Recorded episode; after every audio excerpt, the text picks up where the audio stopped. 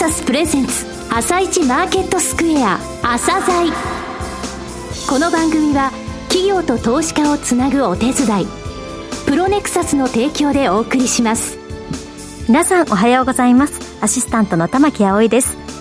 それではスプリングキャピタル代表チーフアナリストの井上哲夫さんと番組を進めてまいります。井上さんよろしくお願いいたします。よろしくお願いします。さあそれでは今日のゲストをご紹介いたしましょう今日のゲストは証券コード3143オーウィルです。はい、えー、オーウィルさんですね。昔からね、はい、私出ていただきたかった一社なんですよ。すね、えー、食料品のメーカーをですね、陰で支えてる会社で、非常に安定的な成長を遂げた会社です。あと、環境事業にもこの頃注力されてますので、えー、えー、その部分もお聞きください。はい。それでは、朝鮮今日の一社です。朝鮮今日の一社。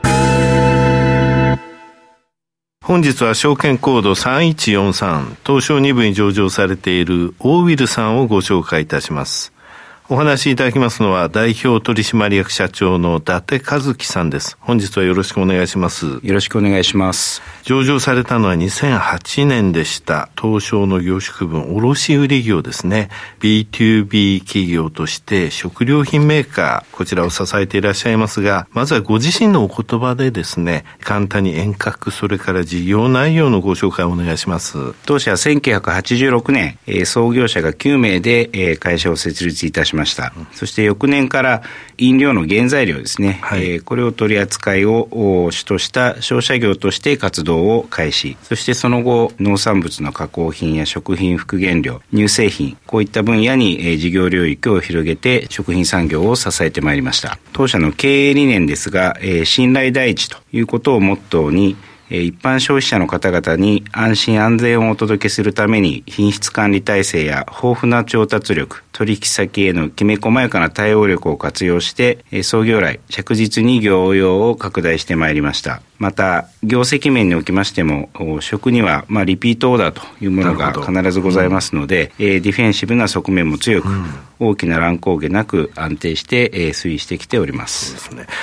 あの、私たちの生活に欠かせない飲料とか食品、えこちらには様々な原材料やっぱり使用されてるわけですよね。どういったものがまずは、えー、具体的な取扱い品目としましては、えー、野菜、果物などの直接の食材となるものから、うん、食品の、まあ、味や機能、こういったものを補助する添加物や香料などの副原料、えー、食材を容器に入れる際の充填剤、そしてまあその容器として使われる梱包資材、ね。うん、こういったものをいろいろと扱っております。で、まあ、わかりやすい例としましては、うん、消費者の方々がスーパーやコンビニエンスストアで買い物をされるときに、まあ、加工食品の裏側に、はい、えー、使用されている原材料の一覧というものが、必ず表記されていると思うんですけども、そういった原材料を網羅的に取り扱いをしている会社というふうにご理解いただけたらと思います。なるほど。えー、そして、当社は商品を製造するメーカー様に安心してご使用していただけるような、より品質や機能が高く、より安全性が高い原材料を提供することに努めてまいりましたが、特に飲料については、飲料製造の過程で必要な原材料、これらをほぼ網羅して調達しておりますので、メーカー様にとって必要不可欠なワンストップサービス、こちらを提供している会社というふうに認識していただいております。まあ、加えまして、昨今環境事業と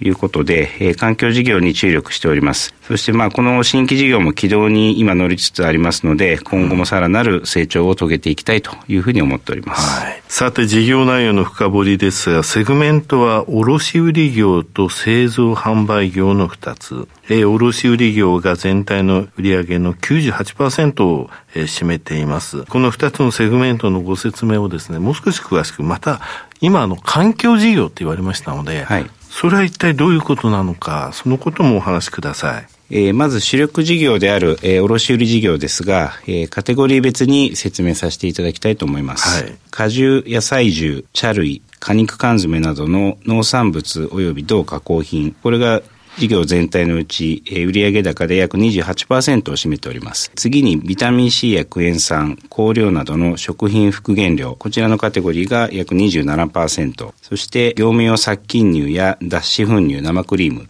まあ、こういった乳製品が、えー、約22%。この3つが、えー、主力3カテゴリーとなっておりまして。それ以外は？まあ、PB の飲料製品、これはあの、スーパー、コンビニさんがあの、自社ブランドで、ありますね。えーはい、PB 飲料出してると思うんですが、うん、まあ、そういった製品の販売というのも一部手掛けておりまして、うん、まあ、約8%。そして、えー、資材、設備機器、医薬、部外品、こういったものをすべてその他というふうにくくっておりますが、えー、その他の事業が約15%と、非常に各カテゴリーともバランスの取れた売上構成になっているかと思います。うん、アイテム数となります？と、どれぐらいあるんですかね、はい、会社に登録してあるアイテム数自体は、はい、えー、原材料を中心として、まあ、約8000品目のアイテムを品揃えしております。うん、そして、まあ、その仕入れ先、お取引先様に関しては、国内外含めて、えー、1000社以上ということで、ネットワークを構築させていただいております。もう一つのセグメント、製造販売業、こちらはどういうことでしょうか？えー、2010年に子会社化した、えー、静岡県沼津に、うん、あるんですけども、アイスクリームの製造販売を行う、株式会社サンオーネストという会社をグループとして、えー、保有しております。まあ、業務用のバルクアイス、これはあの、うん、カフェですとかレストランで使われるような、はいはい、アイスクリームですけども、こういったものや、えー、PB 商品を取り扱っておりまして、うん、こちら全社ベースの売上高に占める割合は1.6%程度というふうになっております。さて、先ほど言われた環境事業。はい。これはあの、近年注力されているということですが、どういった内容でしょうか？こちら、あの、業務用のシーリングファン、大型の、まあ、倉庫の天井等につける。ぐるぐる回ってるあの大きい。そうですね。を、まあ、輸入販売をしておるんですが、うんはい、えー、アメリカのカリフォルニア州に本社があるマクロエアという会社の総代理店を当社行っておりまして、うん、えー、2017年より同社の業務用大型シーリングファンを、まあ、輸入販売を開始したというのが、まあ、当社の環境事業の、まあ、飛躍のきっかけになったとあの、これはもともとアメリカで、はい、まあ、牛ですね、乳牛の小屋に、まあ、牛というのはこう暑くなると乳を出さなくなってしまうんですけども、はい、そういったことを回避するために、まあ、牛舎の空調問題を解決すると。いうことで、えー、そもそもは開発されました。で、これはあの大風量を低速回転ということで、うん、非常にまあ静かにこう羽が回って、はい、えー、かつこう大量の空気を動かせるということで、まあ、大型のこう空間の、まあ、気流ですね、はい、環境を非常にこう快適にできるということで、まあ、海外では特にエアコンとの併用で、空港ですとか各種ホール、えレストラン、ホテル、工場などに、え利用されておりまして、はい、え快適な空調環境を提供しているといった商品になります。御社ユニクロされて、はい、えー、販売されてるということですよね、はい、国内だとどういったところで使われてます？大型の物流倉庫ですね、はい、その他はまあ食品工場ですとかスポーツジム、うん、えー、商業施設こういったところにも販売しておりまして、まあ、特に冷暖房効率の悪い施設においては、えー、非常にこう重宝していただいているとなります。あと、ここもと話題になっているのは、えー、新型コロナ対策。はい。こちらでも注目されていると。空間のこう換気にも非常に効果が高いということで、うん、まあコロナ対策としても引き合いですとか、まあ注目というのが、まあ、結構集まっております。えー、さて、業界におけるシェアとかですね、御社の強み、こちらについてもお話しください。えー、まず当社のこうシェアですが、はい、えー、ニッチナンバーワンということを掲げて、うん、えー、素材開拓というのをずっとしてきておりまして、はいえー、食品関連の原材料、当社の取扱量としては、えー、まずビタミン C ですね。こちらが国内市場ではシェアナンバーワンということで、はい、だいたい14%ぐらいの市場シェアを持っております。他に、えー、業務用殺菌乳ですね。はい、まあ、これはあの、いわゆる牛乳なんですけども、うん、主にはあの、缶コーヒーとかに使われている牛乳。はい、まあ、こちらのシェアが約6%。はい。そして、えー、トロピカルの果物のピューレ類ですね。はい、あの、マンゴーですとかバナナですとか。はいこういった加工品の輸入販売シェアが21%と。21%? はい。なっております。これらも圧倒的なシェアナンバーワンって考えてよろしいんですか、ね、そうですね。はい。はい。あの、先ほどお話しいただいた大型シーリングファン、こちらのシェアっていうのはどうでしょうかね？はい、そうですね。まあ、我々、あの、後発で、えー、この市場に参入したのですが。2017年から、ね、そうですね。はい。はい、まあ、あの、現在我々、あの、おかげさまで取り扱いのシェアナンバーワンとあこちらについてもナンバーワンということなんですね。はい、はい、そうですね。強みはどうでしょう？当社の強みに関してですが、まあ、大きく3つほど挙げさせていただきたいと思います。はい、えー、1つ目が調達力。うんええー、まあ原材料の調達ということで、はい、仕入れ先が国内外500社以上、うん、えー、取扱品目は、えー、先ほど申し上げたように8000アイテム以上ということで、加えて調達エリアも、まあ、一つの地域だけということではなく、えー、バランスよく南半球、北半球、5大陸ですね、はい、えー、国の数としてまあ20カ国以上40カ所以上の拠点から原材料の調達をしております。なるほど、えー、2つ目の強みが、はい、えー、品質管理です。やはりあの食を扱う会社として、その品質の管理というのは、まあ、切っても切れない、まあ、注力点というふうになると思うんですが、うん、当社としては、えー、専門部署である品質管理課を設置しております。そして、えー、また、独自の品質管理体制というものを構築しておりまして、うん、えー、生産地から納入までの各要所要所で、えー、品質チェックを実施することで、安心安全、そして高品質というプレミアムを原材料に付加して、えー、高いご評価をいただいてきております。えー、3番目の強みとしましては、えー、きめ細やかな対応と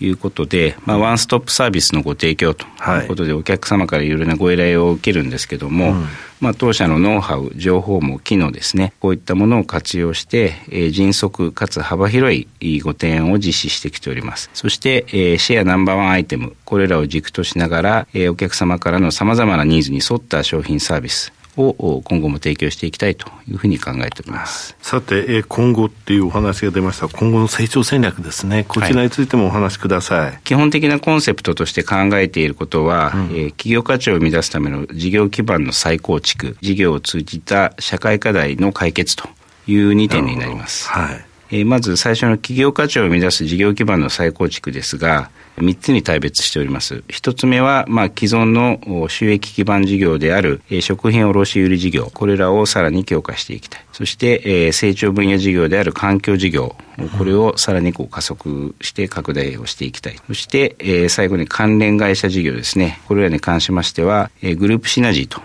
たものを追求して、え新規の M&A 等も加速していきたいというふうに思っております。昨年、あの、えー、新会社も設立されたと資料にございます、はい、これはどういった意図ですかね？はい。あのシーリングファンの販売事業は、まあ、シーリングファンを購入していただいたお客様、はい、場所にまあ設置をするという設置作業が当然発生するんですけども、はい、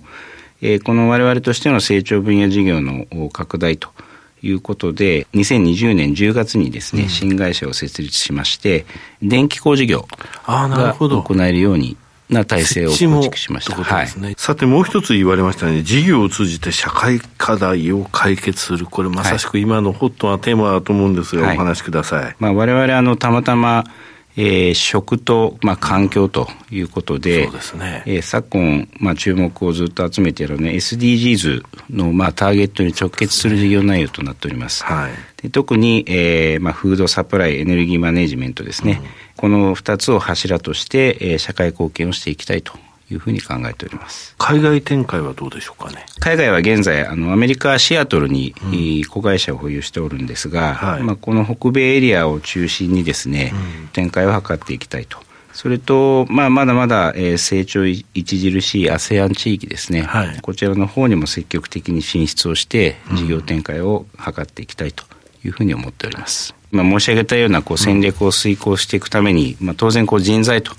いうものが必要不可欠になってまいります。すねうん、まあ、今後も積極的に、まあ、新卒採用、中途採用を含めて人材強化を行っていって、えー、成長を加速させていきたいというふうに思っております。最後になりましたら、リスナーに向けて一言お願いします。我が社、オーイル株式会社はですね、会社名がこう広く知れ渡っているような会社ではなくて、まあ、事業内容も非常にこう地味な内容となっておりますが、今日のお話とあとホームページにもいろいろと情報を掲載させていただいておりますので、ぜひ一度ご覧いただいてですね、えー、興味を持っていただけたらというふうに思っております。伊達さん本日はどうもありがとうございました。ありがとうございました。今日の一社、オーウェルをご紹介しました。さらに井上さんにお話しいただきます。はい、えー、まずね、いい会社でしょ。そうですね。あの、日本の食をね、はい、あの、黒子として支えてきてるっていうところですよね。えーはい、強みとして言われた、えー、いわゆる調達力8000アイテムを5大陸20カ国40カ所以上から、からはい、こっちがダメになっちゃったらとか、政変があったらとか、いろんなことあるでしょう。えー、そういったところをきちんとね、前もって考えて、その調達力っていうのを高めてる。それから品質管理。いろいろな場面場面において、いろいろな拠点で、その品質管理とか食の安全っていうのを守る姿勢っていうのを貫いてきたってことなんですよね。そして今は環境事業もということで、シェアナンバーワンがたくさんありましたよね。飲料の原材料だけでなく、もうシーリングファンも1位ということでした。えー、この会社ですね、えー、おととい、えー、第2クォーターの決算発表しまして、はいえー、営業利益、経常利益、えー、当期純利益ですね、いずれも通期の見込みを情報修正したんですね。はい、そうしたところは昨日ですね、はい、5.5%、おととい発表して、昨日5.5%株価落ちちゃったんですよ。そうなんです私ね、この、あの、今回の決算発表の中で一番意外感がある市場の反応だったんですが、昨日現在の PR が7.6倍。PBR1.02 倍、年間の配当、えー、に基づく予想利回り3.87%。うんうん、割安に見えてしょうがないですよね。うん、もっとね、うん、あの、全然あってもいいぐらいの、はい。上方修正して、これぐらいステーブルな会社でね、昨日の反応はもう私は意外感というか、うん、首かしげるばかりです。はい。なるほどですね。今日の一社は、オービルをご紹介いたしました。それでは一旦お知らせです。企業ディスクロージャー IR 実務支援の専門会社プロネクサス。上場企業のおよそ6割2200社をクライアントに持つ。これはアジア証券印刷の時代から信頼と実績を積み重ねてきたからこそ。さらにプロネクサスが目指すのは企業と投資家をつなぎ日本の株式市場を活性化させることです。プロネクサス。私たちは個人投資家の皆さんを応援します。井上哲夫。今日のストラテジー。それでは井上さん、後半の解説もよろしくお願いいたします。はい、えー、アメリカ株、えー、今日はね、後半落しましたけれども、はい、強いですよね。SP500 は9日ぶりの小反落ですから、はい、ダウもね、ちょっと下げただけで、えー、私メルマガで紹介している5、えー、5つの加熱感ってあるんですが、それが、えー、昨日は2位だったのが今日0まで落ちちゃう。ちょっと落ちるだけで加熱感がなくなるのが今のアメリカマーケットなんですけどもね、はい、SP500 は4700ポイントを目指したので、そこを一旦到達して、えー、昨日小反落ということなんですが、えー、まあ次の目処はナスダックも1万6000ポイントかもしれませんが、はい、まあ、まだ7%ここからは上がありますけれどもね、はい、1回目指したらそこをつけないと収まりがつかないっていうのはアメリカマーケットの特徴なんですけれどもね、えー、ただあの、ちょっとボラティティ増してきてます。えー、というのはね、うん、テスラのイーロン・マスク CEO がね、税金払うために株売っていいかっていう、あの、のあの、ツイッターで聞いたんですよ。えー、それに従うって言ったら58%は OK、42%がダメって言って、はい、だから、あの、売るわけですよね。これが250億ドルぐらいあるっていうので、ちょっとボラティティ上がって、はい、えー、おととい4.8%、昨日12%下げましたけれども、はい、まあ、ただ先行きについても結構強気な見込みが、えー、支配的ですね。ただ、これに参加したの351万人。すごいでしょ。引き合い出していけないけど、茨城県とか広島県の人口より多いんだからね。すごいですよね。そうですよね。うん、まあテスラ次第というところもあるけれども、はい、マーケットの状況は変わってないということです。はい、わ、はい、かりました。井上さん本日もありがとうございました。それではまた来週もよろしくお願いいたします。この後は東京市場の寄り付きです。朝鮮この番組は企業と投資家をつなぐお手伝い、プロネクサスの提供でお送りしました。